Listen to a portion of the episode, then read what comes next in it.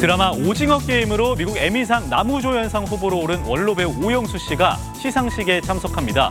연기 인생 59년 만에 처음으로 참석하는 해외 시상식인데요. 어제 공식 석상에서 후보로 오른 소감을 재치 있게 밝혔습니다. 오징어 게임 속 1번 참가자이자 뇌종양을 앓는 오일남 역의 오영수 씨. 후배 배우 박혜수 씨와 나란히 에미상 나무조연상 후보에 올랐는데요. 어제 연극 러브레터 제작 발표회에서 오영수 씨는 이에 대한 소감을 밝혔습니다. 우리 드라마가 세계적인 수준이라 이런 기회가 온 것 같다며 백인 배우들 사이에서 박혜수 씨와 동시에 후보에 오른 것도 기분 좋은 일이라고 말했습니다. 그러면서 골든 글로브 상은 자신이 받았으니 이번엔 후배가 상을 받았으면 좋겠다는데요. 뭐 내가 받는 것도 나쁘지 않다는 말도 덧붙여서 웃음을 자아냈습니다.